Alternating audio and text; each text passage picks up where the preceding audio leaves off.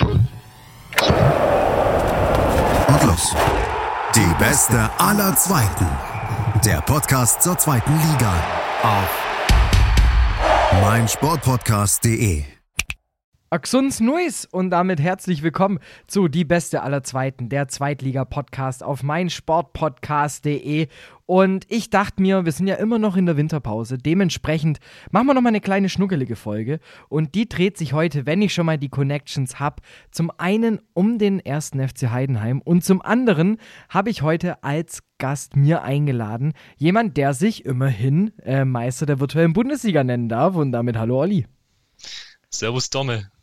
Ich hab's ja schon gesagt, Meister der virtuellen Bundesliga. Kannst du es selber glauben?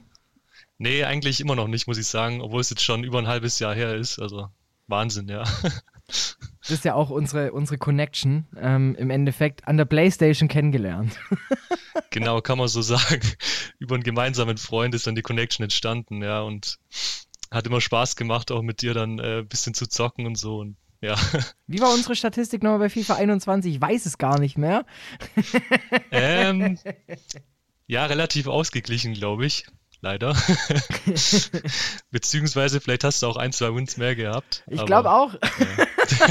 Ich sag mal so, mein Team war dafür auch nur ungefähr ein Fünftel von deinem Wert. Aber das schneide ich raus. Ich sag's dir. Ja, und du verfolgst ja vor allem ja auch den ersten FC Heidenheim. Und da sind wir uns beide ja sehr, sehr einig. Der Verein aus unserer Region, wo wir halt eben auch herkommen ursprünglich. Mhm. Und ja, im Endeffekt, man kann ja sagen, so als Einstieg ja auch, es ist eine Mannschaft, die einfach solide Jahr für Jahr irgendwie rumbringt. Ja, absolut. Also Wahnsinn, wie die sich Jahr für Jahr auch wieder neu aufstellen, obwohl irgendwie immer Leute gehen, wichtige Leute gehen, aber trotzdem diese Konstanz einfach da ist und die Entwicklung weiter vorangeht. Und ich glaube, da hat vor allem Frank Schmidt halt einen riesen Anteil daran.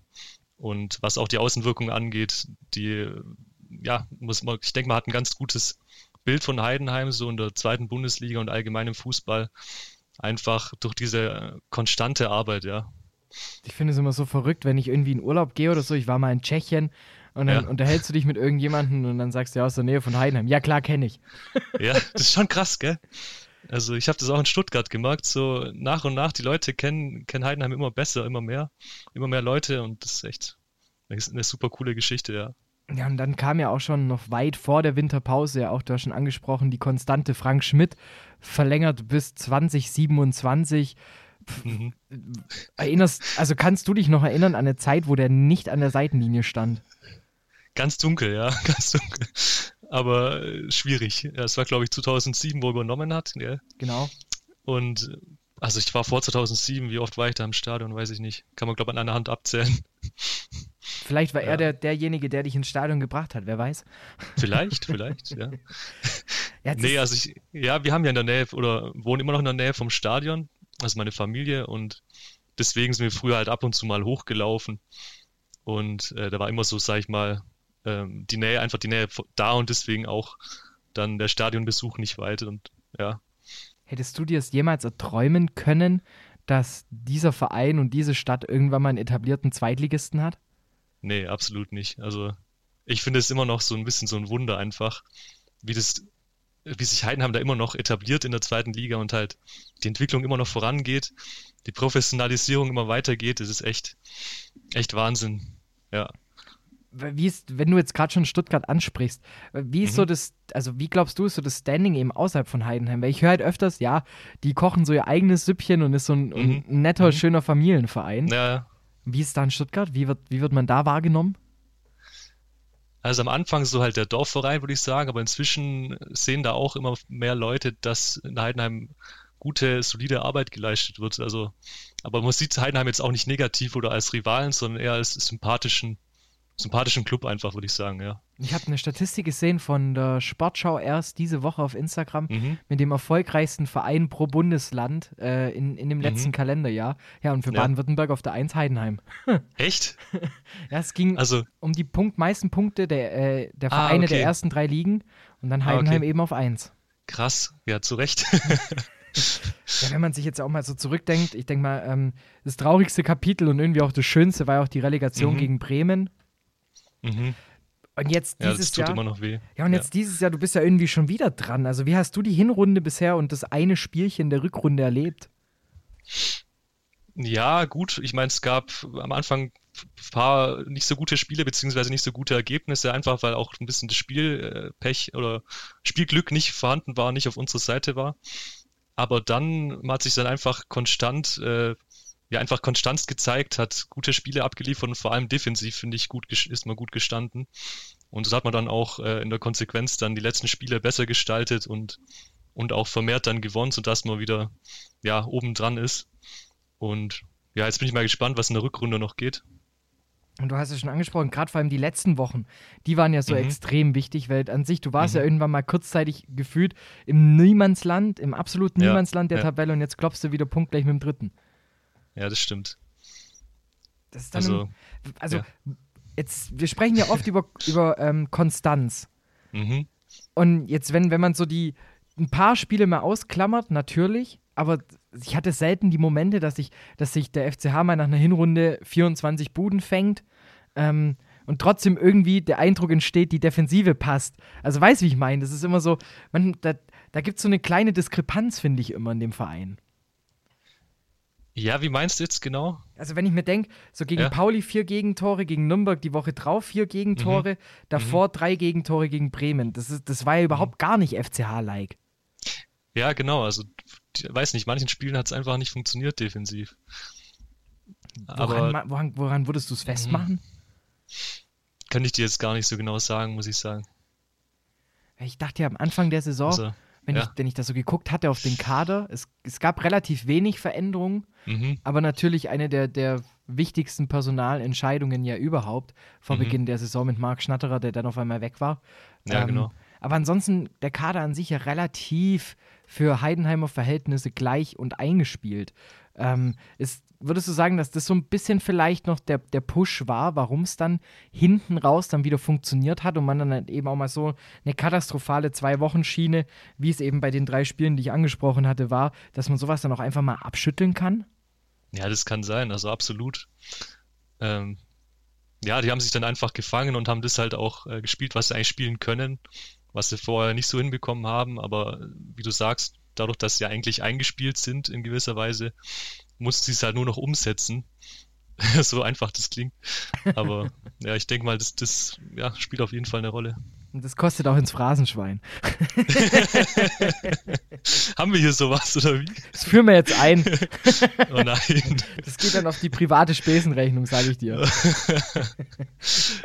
Wenn wir gerade schon an die Hinrunde zurückdenken, was würdest du sagen, war so dein Favorite-Spiel, dein Highlight?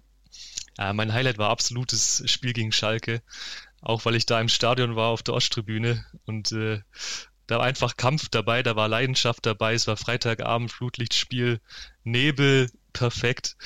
Was will man mehr als Fußballfan und dann halt noch am Schluss in der 89. Minute oder 86., ich weiß nicht mehr genau, dann durch so einen Kopfball quasi aus 16 Metern fast in den Winkel zu gewinnen, das war schon sehr, sehr besonders der Moment, also. Das werde ich nicht vergessen, ja. Du hast den Nebel angesprochen, hast du auf die Videotafel gesehen? Die habe ich noch gerade so gesehen, ja.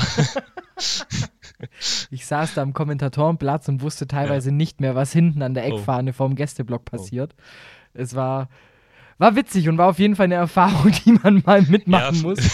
Vielleicht kann ich mich auch nicht richtig erinnern, aber ich habe sie, glaube ich, noch gesehen. Ja. Es kann gut sein, wenn du den richtigen Platz hattest und nicht ganz unten standest, dann gab es da schon Möglichkeiten, da noch was zu erkennen. Ja, ich war so links oben in der Ecke, also... Vielleicht war das ein guter Platz. Du hast ja auch angesprochen, Hüsing, 89. Minute. Ja. Allgemein ja auch dieses Jahr die Verteidiger sehr, sehr torgefährlich bei uns, obwohl es eigentlich aus Standards gar nicht mehr so gut funktioniert, wie es in den Jahren davor.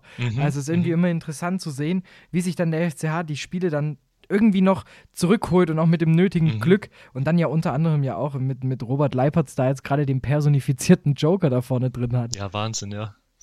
Wie der gerade abliefert, so als Joker. Es ist krass, also immer wenn er reinkommt, kann man eigentlich mit dem Tor dann rechnen. Und ich glaube, der Frank Schmidt will ihn auch gar nicht aufstellen, so in die erste Mannschaft, in die erste Elf, weil er weiß, dass er als Joker so wichtig ist. Also nee, du bleibst jetzt schön draußen. Ja, genau. Du bist mir wichtiger, wenn ich dich in der 70. bringe. Ja, ist echt so, also ich glaube, man hat auch so ein bisschen so Feuer dann einfach im Hintern, wenn man dann von außen reinkommt. Also ich habe ja eine Weile Volleyball gespielt. Bei mir war es auch so, wenn ich nicht von Anfang an gespielt habe und dann später reingekommen bin. Ich war so motiviert, da jetzt alles zu geben und alles reinzuhauen und die Dinger einfach ins Feld zu klatschen. Also das kann ich da schon verstehen, dass man dann alles gibt einfach, ja. Das heißt, wenn man normalerweise halt vor allem Stammspieler ist, ja. Du bist dann immer reingegangen und dann hast du nur gesagt, nämlich Robert Leipertz des Volleyballs. Ja, genau, ja. So sieht's aus. Jetzt ist ja auch der Kader, wir haben immer mal wieder kurz drüber gesprochen, jetzt auch mit Leipertz wieder einen Spieler extra rausgepickt. Wer würdest du noch sagen, ist so für dich der Spieler bisher der Hinrunde? Also Meinka eigentlich auch, ja. Also okay, der Spieler der Hinrunde ist sonst noch, würde ich, ja, eigentlich muss man Tobias Mohr fast sagen, finde ich. Schöppner ist auf jeden Fall auch ein Gewinner und Meinka, wie schon angesprochen, auch sehr stark und solide gespielt, finde ich. Ja, das wären so die Spieler, die ich da sehe auf jeden Fall. Ja, bei Tobi Mohr gehe ich auch auf jeden Fall mit. Irgendwie bei dem hat man gemerkt, als der Knoten geplatzt war, wie der auf einmal Flanken schlagen konnte, wie der Schüsse aus der Distanz draufgehauen hat. Ja, das war, hat man schon gemerkt, ein richtiger Motivationspush. Jetzt, weil ich gerade schon gepickt gesagt habe, auf dem Transfermarkt geht es ja auch. Eigentlich wieder für Heidenheimer Verhältnisse, wie es immer in der Winterpause abgeht, nämlich fast gar nichts. Du hast irgendwie nur Abgänge. Jetzt eben den einen mit Florian Pick, der ja irgendwie auch schon wieder in 2 Wochen auf den Schlossberg zurückkehrt, mit der Ingolstadt. Stimmt, ja. Wie bewertest du die Transferpolitik? Würdest du sagen, es fehlt noch an manchen Stellen? Würdest du nachverpflichten? Wie würdest du da vorgehen? Boah, schwierig zu sagen. Also ich finde, prinzipiell macht das der FCH, finde ich, sehr gut. Also mit den Mitteln, die sie haben, kann man sich da, glaube ich, nicht beschweren. Und auch manchmal holt man Spiele, wo man nicht weiß, was man davon halten soll. Aber meistens entwickelt sich dann das doch eigentlich recht positiv. Also von daher... Ja, man könnte sagen, man bräuchte noch im Mittelfeld jemand, der mehr so Marc Schnatterer mäßig, sage ich mal, spielen kann, so ein bisschen dribbelstark ist, gute Übersicht hat und vor allem immer anspielbereit ist. Oder sowas, so jemand wie Niklas Dorsch oder Dovedan vielleicht, dass so einer fehlt, aber ich glaube, prinzipiell haben wir trotzdem einen sehr guten Kader und ich finde es eigentlich richtig, wie die es machen, ja, und auch mit Pick jetzt. Ich meine, wenn es ihm hier nicht so gefallen, beziehungsweise sportlich halt nicht so gepasst hat, dann finde ich, ist es auch eine richtige Entscheidung oder eine gute Lösung, ihn nach Ingolstadt auszuleihen. Und ich hoffe, dass er sich da gut entwickeln kann, weil ich finde, eigentlich hat er immer gute Ansätze gehabt. Was ihm gefehlt hat, finde ich, war so die richtige Entscheidungen immer zu treffen. Und ich weiß noch, im allerersten Spiel für Heidenheim im DFB-Pokal, da finde ich, ist er reingekommen und hat mega gut gespielt, aber danach halt nicht mehr. Kann natürlich auch daran liegen, dass im DFB-Pokal, dass da ein unterklassiger Gegner am Start war und deswegen man sich da vielleicht leichter durchdribbeln kann. Ja, und dass er vielleicht deswegen ja für die zweite Liga noch nicht gut genug ist, aber für meine Einschätzung hat er eigentlich schon Potenzial, aber mal gucken. Er hat jetzt auch, also ja, ich verstehe, was du meinst, aber ich verstehe jetzt eben auch den Schachzug zu sagen, nee, da gucken wir, dass es sich woanders eher entwickelt, weil die Chancen waren jetzt halt da. Kam ja zusammen mit Kühlwetter und wenn man das mal so vergleicht, die Entwicklung von Kühlwetter und die von Pick, ist schon ein Unterschied. Dann merkt man halt eben einfach eine große Lücke, sage ich jetzt mal. Aber auch geil, weil du Dorsch angesprochen hast, das finde ich ja auch so krass mittlerweile, egal wo du hinguckst, du erwischst immer irgendeinen Spieler, der Höherklassik spielt, wo irgendwie in der Vita mal Heidenheim drin steht. Ja, das stimmt. Also ich finde, es ist auch sehr gut für Heidenheim, wenn man diese Spiele einfach hat, sodass auch andere junge Talente sich denken, oh cool, guck mal, der hat auch bei Heidenheim gespielt und ist danach irgendwie, natürlich will man jetzt nicht irgendwie langfristig Ausbildungsverein bleiben oder so, das ist natürlich immer blöd, wenn man nur so eine Zwischenstation darstellt, aber es geht halt nicht anders im Profifußball, vor allem wenn man sich erstmal etablieren muss in höheren Ligen. Und genau, deswegen finde ich das einfach top, dass es diese Entwicklung gibt von den Spielern. Und ich glaube, da macht Heidenheim das einfach sehr gut, indem die den jungen Spielern hier ein ruhiges Umfeld geben, wo sie sich entwickeln können. Und vor allem ein Umfeld, wo sich halt nicht viel ändert, wo eine Konstanz drin ist. Und ja, ich glaube, das finden auch junge, potenziell gute Spieler toll. Also dieses Umfeld, ich denke mal, das ist super für die Entwicklung und ja. Ich wollte auch gerade sagen an sich, du kommst ja gar nicht drum rum zu sagen, dass du ein Ausbildungsverein bist. Ja, aber ich glaube, welcher Zweitligaverein ist nicht Ausbildungsverein? Also das sind noch die meisten, oder? Ja, wenn ich mir jetzt so wieder die Transfers angucke, ist ja mittlerweile sogar der HSV ein Ausbildungsverein. Also im Endeffekt. Ja. So, es ist schon echt verrückt, es ist schon echt geil. Mhm. Aber dieses Jahr vor allem eins extrem eng. Jetzt, wenn wir jetzt Stand heute auf die Tabelle schauen, dann sehen wir erstmal hier mal 4 Mannschaften punktgleich mit 30 Punkten. So, eine davon ist eben Heidenheim. Es geht nach unten, du bist irgendwie nur 3 Punkte vom 9. Rang weg, du bist auf der anderen Seite nur 5 Punkte vom 2. Rang weg. So, was glaubst du, wenn wir uns am Ende der Saison wieder unterhalten, wo steht Heidenheim dann? Puh, ganz schwierig zu sagen. Also für mich sah der Trend aus, dass es dann nach oben geht jetzt, die letzten Spiele, aber das kann sich ja auch schnell wieder ändern.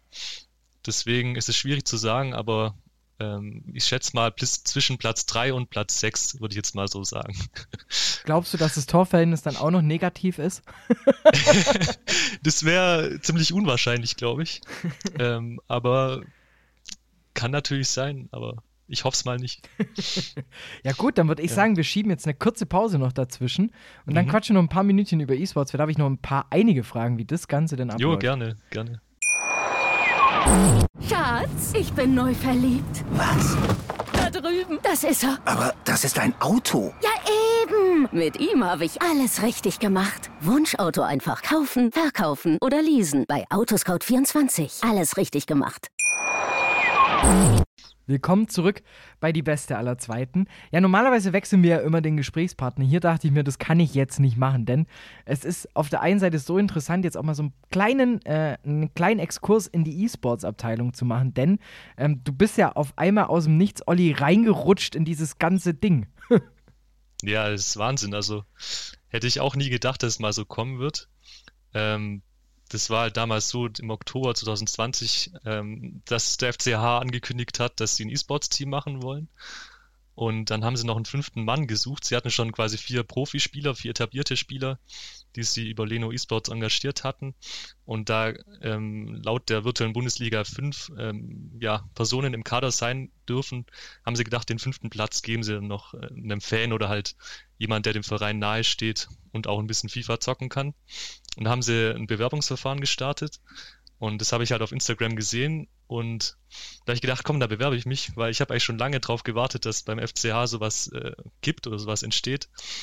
Und ja, habe ich mich beworben, habe versucht, die Bewerbung möglichst professionell und gut aussehen zu lassen. Ja, wie bewirbt man sich da? Also war das wirklich ein schriftliches Anschreiben, oder? Ja, das war, ich wusste das eben auch nicht genau. Da stand halt nur dran, bitte per E-Mail hier, glaube ich, schreiben an die Adresse so, wenn du Interesse hast und so ein bisschen was zu dir oder so. Ich weiß nicht mehr genau. Und dann, ich habe das halt so ein bisschen gesehen, okay, steht Bewerbung. Also ich kenne Bewerbung nur so mit Anschreiben und so weiter. Da habe ich halt ein kleines Anschreiben gemacht, habe noch meinen Lebenslauf so, jetzt nicht mega ausführlich, aber so ein bisschen halt dann geschickt. Und dann habe ich gleich eine Rückmeldung bekommen, wo drin stand, ja, hey, du bist in der näheren Auswahl und wir würden dich gern treffen dann nächste Woche und dann kannst du dann vor Ort dein Bewerbungsspiel machen. Also es war so geplant, dass die vielversprechendsten Bewerber Bewerbungsspiele machen gegen die 4 anderen Profis und es sollten so ungefähr 50 Leute, also sie haben gesagt, die besten 50 sozusagen, die werden eingeladen zu diesem Bewerbungsspiel. Und ich wurde halt gleich eingeladen, auch dann vor Ort zu kommen, in den Gaming-Raum und dann das Spiel dort zu machen. Da habe ich gedacht, oh krass, hätte ich nicht gedacht. Und eigentlich war mein Ziel nur, weil da stand eben von Anfang an drin, dass man diese Bewerbungsspiele machen kann gegen die Profis. Mein Ziel war von Anfang an eigentlich nur, gegen einen Profi zu spielen. Mhm. Also ich wollte einfach mal gucken, wie weit ich komme und generell einfach nur mal gegen Profis spielen, weil ich immer wissen wollte, was unterscheidet denn Profi-FIFA-Spieler von einem normalen Spieler. Und dann, als er natürlich kam, dass ich schon in der näheren Auswahl und so war, ja, das war schon krass. Und dann habe ich einfach die nächsten Tage dann, das war noch so 5-6 Tage bis zu dem Termin, habe ich einfach jeden Tag 2-3 Stunden FIFA gezockt, damit ich da möglichst gut abschneide. Und dann habe ich dann vor Ort dieses Bewerbungsspiel gehabt, eigentlich gegen Niklas Luginsland, falls ihr den kennt. Das ist ja der sehr sympathische Spieler, der im Rollstuhl sitzt mit der Glasknochenkrankheit, aber er macht es einfach so richtig gut und Ja, Respekt, was er leistet. Jedenfalls sollte ich eigentlich gegen ihn spielen. Und er ist so, sage ich mal, von außen gesehen auf dem Papier der schwächste Spieler. Und da habe ich gedacht, okay, gut, gegen den habe ich vielleicht Chancen. Und es war dann so, dass ich dann vor Ort, dass ihm gesagt wurde, ja, Niki kann nicht. Beziehungsweise, es war so, dass die Internet-Connection zu Niki nicht funktioniert hat. Also irgendwie war irgendwas mit dem Internet falsch. Mhm. Und vor Ort waren, zwei oder drei Spieler, aber Niki eben nicht. Und dann haben sie halt gesagt, okay, gut, dann machen wir halt lokal hier ein Spiel gegen eine von den Jungs, der halt da ist. Und dann musste ich gegen die Nummer 6 in Deutschland spielen, gegen den Besten aus dem Team. Da habe ich mir auch gedacht, ja toll. Und dann schauen dann noch so 2, 3, 4 Leute hinter mir zu. Aber ich habe dann einfach gedacht, komm, da haust jetzt alles raus. Und ich habe mir vorher schon gedacht, so vom Mindset her, wie ich das mache, ich tue mich da an Kimmich orientieren. Ich weiß nicht, er hat ja immer so, wenn man den Kimmich anschaut oder auf dem Platz, wie er so spielt, der schreit die ganze Zeit rum, der ist immer am Machen. Du hast einfach randaliert, gib's doch zu. Ich habe einfach gedacht, komm einfach, scheiß auf alles, hau rein und mach das Beste draus und du kannst eigentlich nur gewinnen, also verlieren kannst du eigentlich nicht. Und dann stand's nach 10 Minuten 1-0 für Serratinho. Mhm. Das war natürlich dann nicht so gut, aber ich habe dann ausgeglichen, kurz vor der Hälfte, glaube ich. Und dann bis zur 80., 82. habe ich das 1-1 gehalten. Ich meine, Serratinho war klar besser, würde ich sagen. Er hat mich schon dominiert. Aber ja, ich konnte halt die 1 noch halten. Und dann hat er aber in der 83., 84. dann das 2-1 geschossen und dann in der Nachspielzeit noch das 3-1. Aber das hat dann gereicht. Das war okay, weil eben der FCH nicht einen Spieler gesucht hat primär, sondern jemand, der einfach den FCH so ein bisschen vertritt im Team, ja. Aha. Und ein bisschen FIFA spielen sollte man natürlich auch können. Und ich glaube, es hat auch gepasst, dass ich da in Stuttgart gewohnt habe und quasi die Nähe zum Gaming-Raum habe, der ja in Stuttgart ist. Weil Leno eSports ist ja in Stuttgart positioniert. Und so, dass ich dann quasi jederzeit hinkommen kann oder einfach die Nähe habe. Ja, wie hätte das dann ausgesehen? Du hast gesagt, du warst der 5. Spieler. Heißt, wenn einer mal nicht kann oder krankheitsbedingt, wie man beim E-Sports halt, keine Ahnung, Daumen überdehnt oder sowas, dann wäre deine Time to Shine gekommen, oder wie? Ja, also es wurde von Anfang an so gesagt, dass wenn es mal irgendwie um nichts mehr geht oder so, weißt du, wenn immer irgendwie im Niemandsland der Tabelle ist am Ende der Saison, dass ich dann mal einen Einsatz bekommen könnte oder so. Aber jetzt, ich war auch nicht wirklich als Ersatzspieler vorgesehen, würde ich sagen, weil an sich habe ich ja keine E-Sports-Vita. Ich habe jetzt nicht irgendwelche Turniere vorher groß gewonnen oder so. Ich habe an 2 Turnieren teilgenommen gehabt, aber jetzt nicht mit den riesen Ambitionen und auch nicht mit dem Mega-Training oder so. Es war einfach nur so ein bisschen so ein Hobby für mich. Ja, ich habe da jetzt nicht komplett alles reingesteckt, hier Profi zu werden. Deswegen hatte ich keinen Namen vorher und ich glaube, du bräuchtest halt einen Namen schon vorher, um halt, sag ich mal, wirklich auch ein Anwärter zu sein auf Spiele. Aber das war ja eben nicht das, was der FCH auch gesucht hat. Die haben schon quasi 2 Spieler gehabt, 2 Hauptspieler und dann eben noch einen dritten sehr starken Spieler. Und Niki und ich waren nur so die Ergänzung halt vom Team, einfach auch ein bisschen, glaube ich, Support einfach immer leisten zu können. Und natürlich im Extremfall, wenn irgendwie 2 Leute sich die Daumen brechen, dass wir dann auch noch eingesetzt werden. Ja, das ist natürlich dann schon so, aber generell muss man ja auch nicht 5 Spieler stellen. Also es gibt viele Mannschaften, die haben, glaube ich, nur 3 oder 4 Spieler, die sie stellen. Und es gibt oftmals eben auch, so wie jetzt ich als 5. Mann, auch jemand, dem sie halt so ehrenmäßig, also jetzt nicht unbedingt wegen der spielerischen Qualität, sondern einfach, weil die der Person was ermöglichen wollen oder weil diese Person viel Spaß hat an FIFA oder nahe zum Verein ist und so. Genau, dass man halt solche Leute dann noch ins Team mitnimmt. Also ich glaube, es gab mal letztes oder vorletztes Jahr bei irgendeinem Team, wo Profispieler aus dem richtigen Fußballkader auch, ich glaube bei Leipzig war es. Demme, genau, Diego Demme, der war richtig. Der war auch im virtuellen Bundesliga-Team drin. Und ich glaube, ganz am Ende der Saison hat er, glaube ich, noch ein Spiel bekommen, wenn ich mich richtig erinnere. Hat er, glaube ich, verloren, aber war glaube ich, gar nicht so schlecht. Und so ähnlich sehe ich das eigentlich auch hier beim FCH mit mir. Genau. Also vom Robert Leipertz des Volleyballsports hin zum Diego Demme. Genau, Stuttgart, so kann man das an der Konsole für Heidenheim. Das ist. Also, eine Sache muss mir unbedingt noch beantworten. Und zwar, wie sieht dann so ein Finaltag aus? Also warst du da mit dabei? Ich war da mit dabei. Also ich habe versucht, wenn ich die Zeit gehabt habe, immer bei den Spielen dabei zu sein. einfach ein bisschen Support, moralischen Beistand leisten. Und als Feststand, dass wir eben in die Playoffs reinkommen. Also es ist ja so in der virtuellen Bundesliga, dass du eine reguläre Saison hast, wo du halt Tabellenformen normal wie auch in der Bundesliga spielst und dann die besten 6 aus jeder Division, es gibt 2 Divisionen in der virtuellen Bundesliga, die kommen dann in das Grand Final, beziehungsweise es gibt noch vor dem Grand Final so eine kleine Playoff-Phase, ich glaube für die Mannschaften 4 bis 6, weiß gerade nicht, 2 bis 6, genau, aus jeder Division. Also die ersten beiden von jeder Division, die kommen direkt ins Grand Final, in das Grand Final Turnier, und die Plätze 4 bis 6, die spielen nochmal so Playoff Turnier, 2 bis 6. Und genau als Feststand, dass wir eben Zweiter werden in der Division und wir sozusagen direkt fürs Grand Final qualifiziert waren, was samstags und sonntags stattgefunden hat. Da habe ich mir gedacht, das muss ich natürlich unbedingt vor Ort angucken. Ich hatte eigentlich nicht wirklich Zeit, weil ich da gerade an meiner Studienarbeit saß. Aber ich habe gedacht, egal. Ich habe dann auch im Endeffekt die Studienarbeit ein bisschen verlängern müssen um 2 Wochen. Aber ich will es jetzt nicht darauf schieben, aber vielleicht war es auch ein Teilgrund. Jedenfalls, habe ich gesagt, da muss ich dabei sein. Und dann bin ich halt da hingegangen und habe ich das mir mit den anderen vom FCH noch angeguckt. Also da war ja 2 Leute sind ja auch immer da, die vom FCH sozusagen kommen. Also einer, der das Team verantwortet und der andere, der Kommentator, der Tim Janssen. Und also die Stimmung unter Niki war auch da. Also der ist ja auch oft nicht da gewesen bei den Spielen, weil er auch, sag ich mal, kein Spieler ist, sondern auch mehr so ein Ehrenmitglied oder halt, er ist ja eigentlich Content Creator für Leno eSports. Und er war da, also alle waren halt da, die halt sozusagen dem Team zugehörig sind. Auch von Leno eSports war noch jemand da. Und ja, also die Spiele waren unfassbar intensiv. Also über die Saison verteilt gab es immer mal wieder knappe Spiele oder intensive Spiele, vor allem gegen Leipzig. Aber jetzt an den Finaltagen, am Finalturnier sozusagen, waren die Spiele so krass eng und spannend und es war wirklich kaum auszuhalten, teilweise wirklich. Wir waren alle so nervös, oder halt die nicht gespielt haben, waren nervös. Die gespielt haben, die waren irgendwie ganz, ganz entspannt, aber die nicht gespielt haben und so halt drumherum, also das war sehr, sehr spannend. Und dann hat auf jeden Fall am Samstag war sozusagen die Gruppenphase und am Sonntag war dann das Halbfinale und das Finale, wenn ich mich richtig erinnere.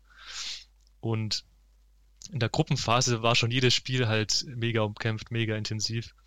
Und da gab es 2 Spiele, wo wir 1-1 gespielt hatten oder 0-0 oder so und wir haben noch ein Tor gebraucht und dann jeweils in diesen 2 Spielen hat dann einer unserer Spieler noch halt in der 85. oder 86. noch das Tor gemacht und da kannst du dir vorstellen, wie wir dann gejubelt haben. Das war schon krass und dann haben wir es ja tatsächlich dann geschafft, am Samstag dann uns fürs Finale zu qualifizieren für den Sonntag und irgendwie die Spannung am Sonntag war dann für mich fast ein bisschen weniger, weil ich dachte, okay, gut, jetzt haben wir es ins Finale geschafft, jetzt, ja, ich weiß nicht, jetzt haben wir schon so viel erreicht, das wäre jetzt das Sahnehäubchen on top, wenn wir gewinnen, aber muss nicht, also so habe ich mir halt gedacht, ich glaube, die anderen waren ein bisschen so, jetzt holen wir das Ding, aber ich war mehr so ein bisschen relaxter in der Hinsicht und habe gedacht, komm, ist alles entspannt, heute angehen und so. Und dann haben sie auch im Halbfinale dann gegen Köln war es gespielt und haben eigentlich auch ziemlich souveräner als in den Spielen am Vortag, finde ich, dann das Matchup gewonnen und im Finale haben wir dann, sind wir auf St. Pauli gestoßen oder Finale war gegen St. Pauli. So, hier. Kurz und knackig. Ein guter Podcast, eloquent, erfahrener Gast. Ja, rette dich nicht. Probier dich nicht zu retten. Du machst nur schlimmer. Ja. Jedenfalls haben wir gegen St. Pauli gespielt. Die hatten vorher zum Glück RB Leipzig rausgehauen. Und RB Leipzig hat ja eigentlich den besten Spieler Deutschlands in ihren Reihen. Und wir haben schon während der Saison gegen RB Leipzig immer verloren. Also das sind unsere Angstgegner oder halt Erzrivalen, sag ich mal so. Und wir hatten halt Glück, genau, dass halt St. Pauli die im Halbfinale ausgeschaltet hat. Und dann wir im Finale, sag ich mal, nur St. Pauli spielen mussten, die natürlich auch eine sehr, sehr gute Mannschaft haben. Aber das, was uns dann auch in die Karten gespielt hat, war, dass das Spiel gegen Leipzig von St. Pauli, dass das in die Overtime ging. Also es hat ein drittes Spiel sozusagen gebraucht zur Entscheidung. Mhm.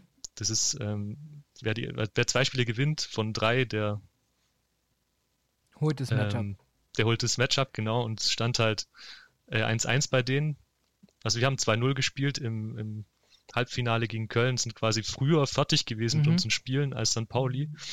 Und dann konnten wir halt bei denen noch zuschauen, bei dem entscheidenden Spiel gegen Leipzig, und konnten quasi noch so mal so ein bisschen runterkommen, ein bisschen runterfahren und uns konzentrieren aufs nächste Spiel. Und St. Pauli musste halt, sag ich mal, relativ direkt dann weiterspielen gegen uns im Finale, weil es wurde auch live übertragen auf Pro 7 Max. Das heißt, man hatte einen Zeitplan gehabt, den man einhalten muss. Mhm. Und das war, glaube ich, auch ein bisschen Vorteil für uns, so einfach vom Mentalen her, dass wir kurz runterfahren, abschalten, genau uns vorbereiten konnten und die direkt weiterspielen mussten. Und dann das Finale, finde ich, das war echt sehr, sehr souverän gespielt vom FCH. Ja, also einfach beide Spiele gewonnen. Ich glaube, sogar ohne Gegentor. Und dann hatten wir schon das Ding und ja, grenzenloser Jubel auf jeden Fall im Gaming-Raum, und wir konnten es alle nicht fassen, weil damit hatte ja niemand vor der Saison gerechnet, oder vor dem Wochenende hat da auch niemand damit gerechnet, weil es gibt ja so viele etablierte oder gute E-Sports-Mannschaften in der virtuellen Bundesliga, dass wir dann da oben rauskommen. Ja, es ist, wie am Anfang schon von dem Podcast hier gesagt wurde, kann ich es immer noch nicht so recht glauben, auch wenn es schon wieder so lange her ist.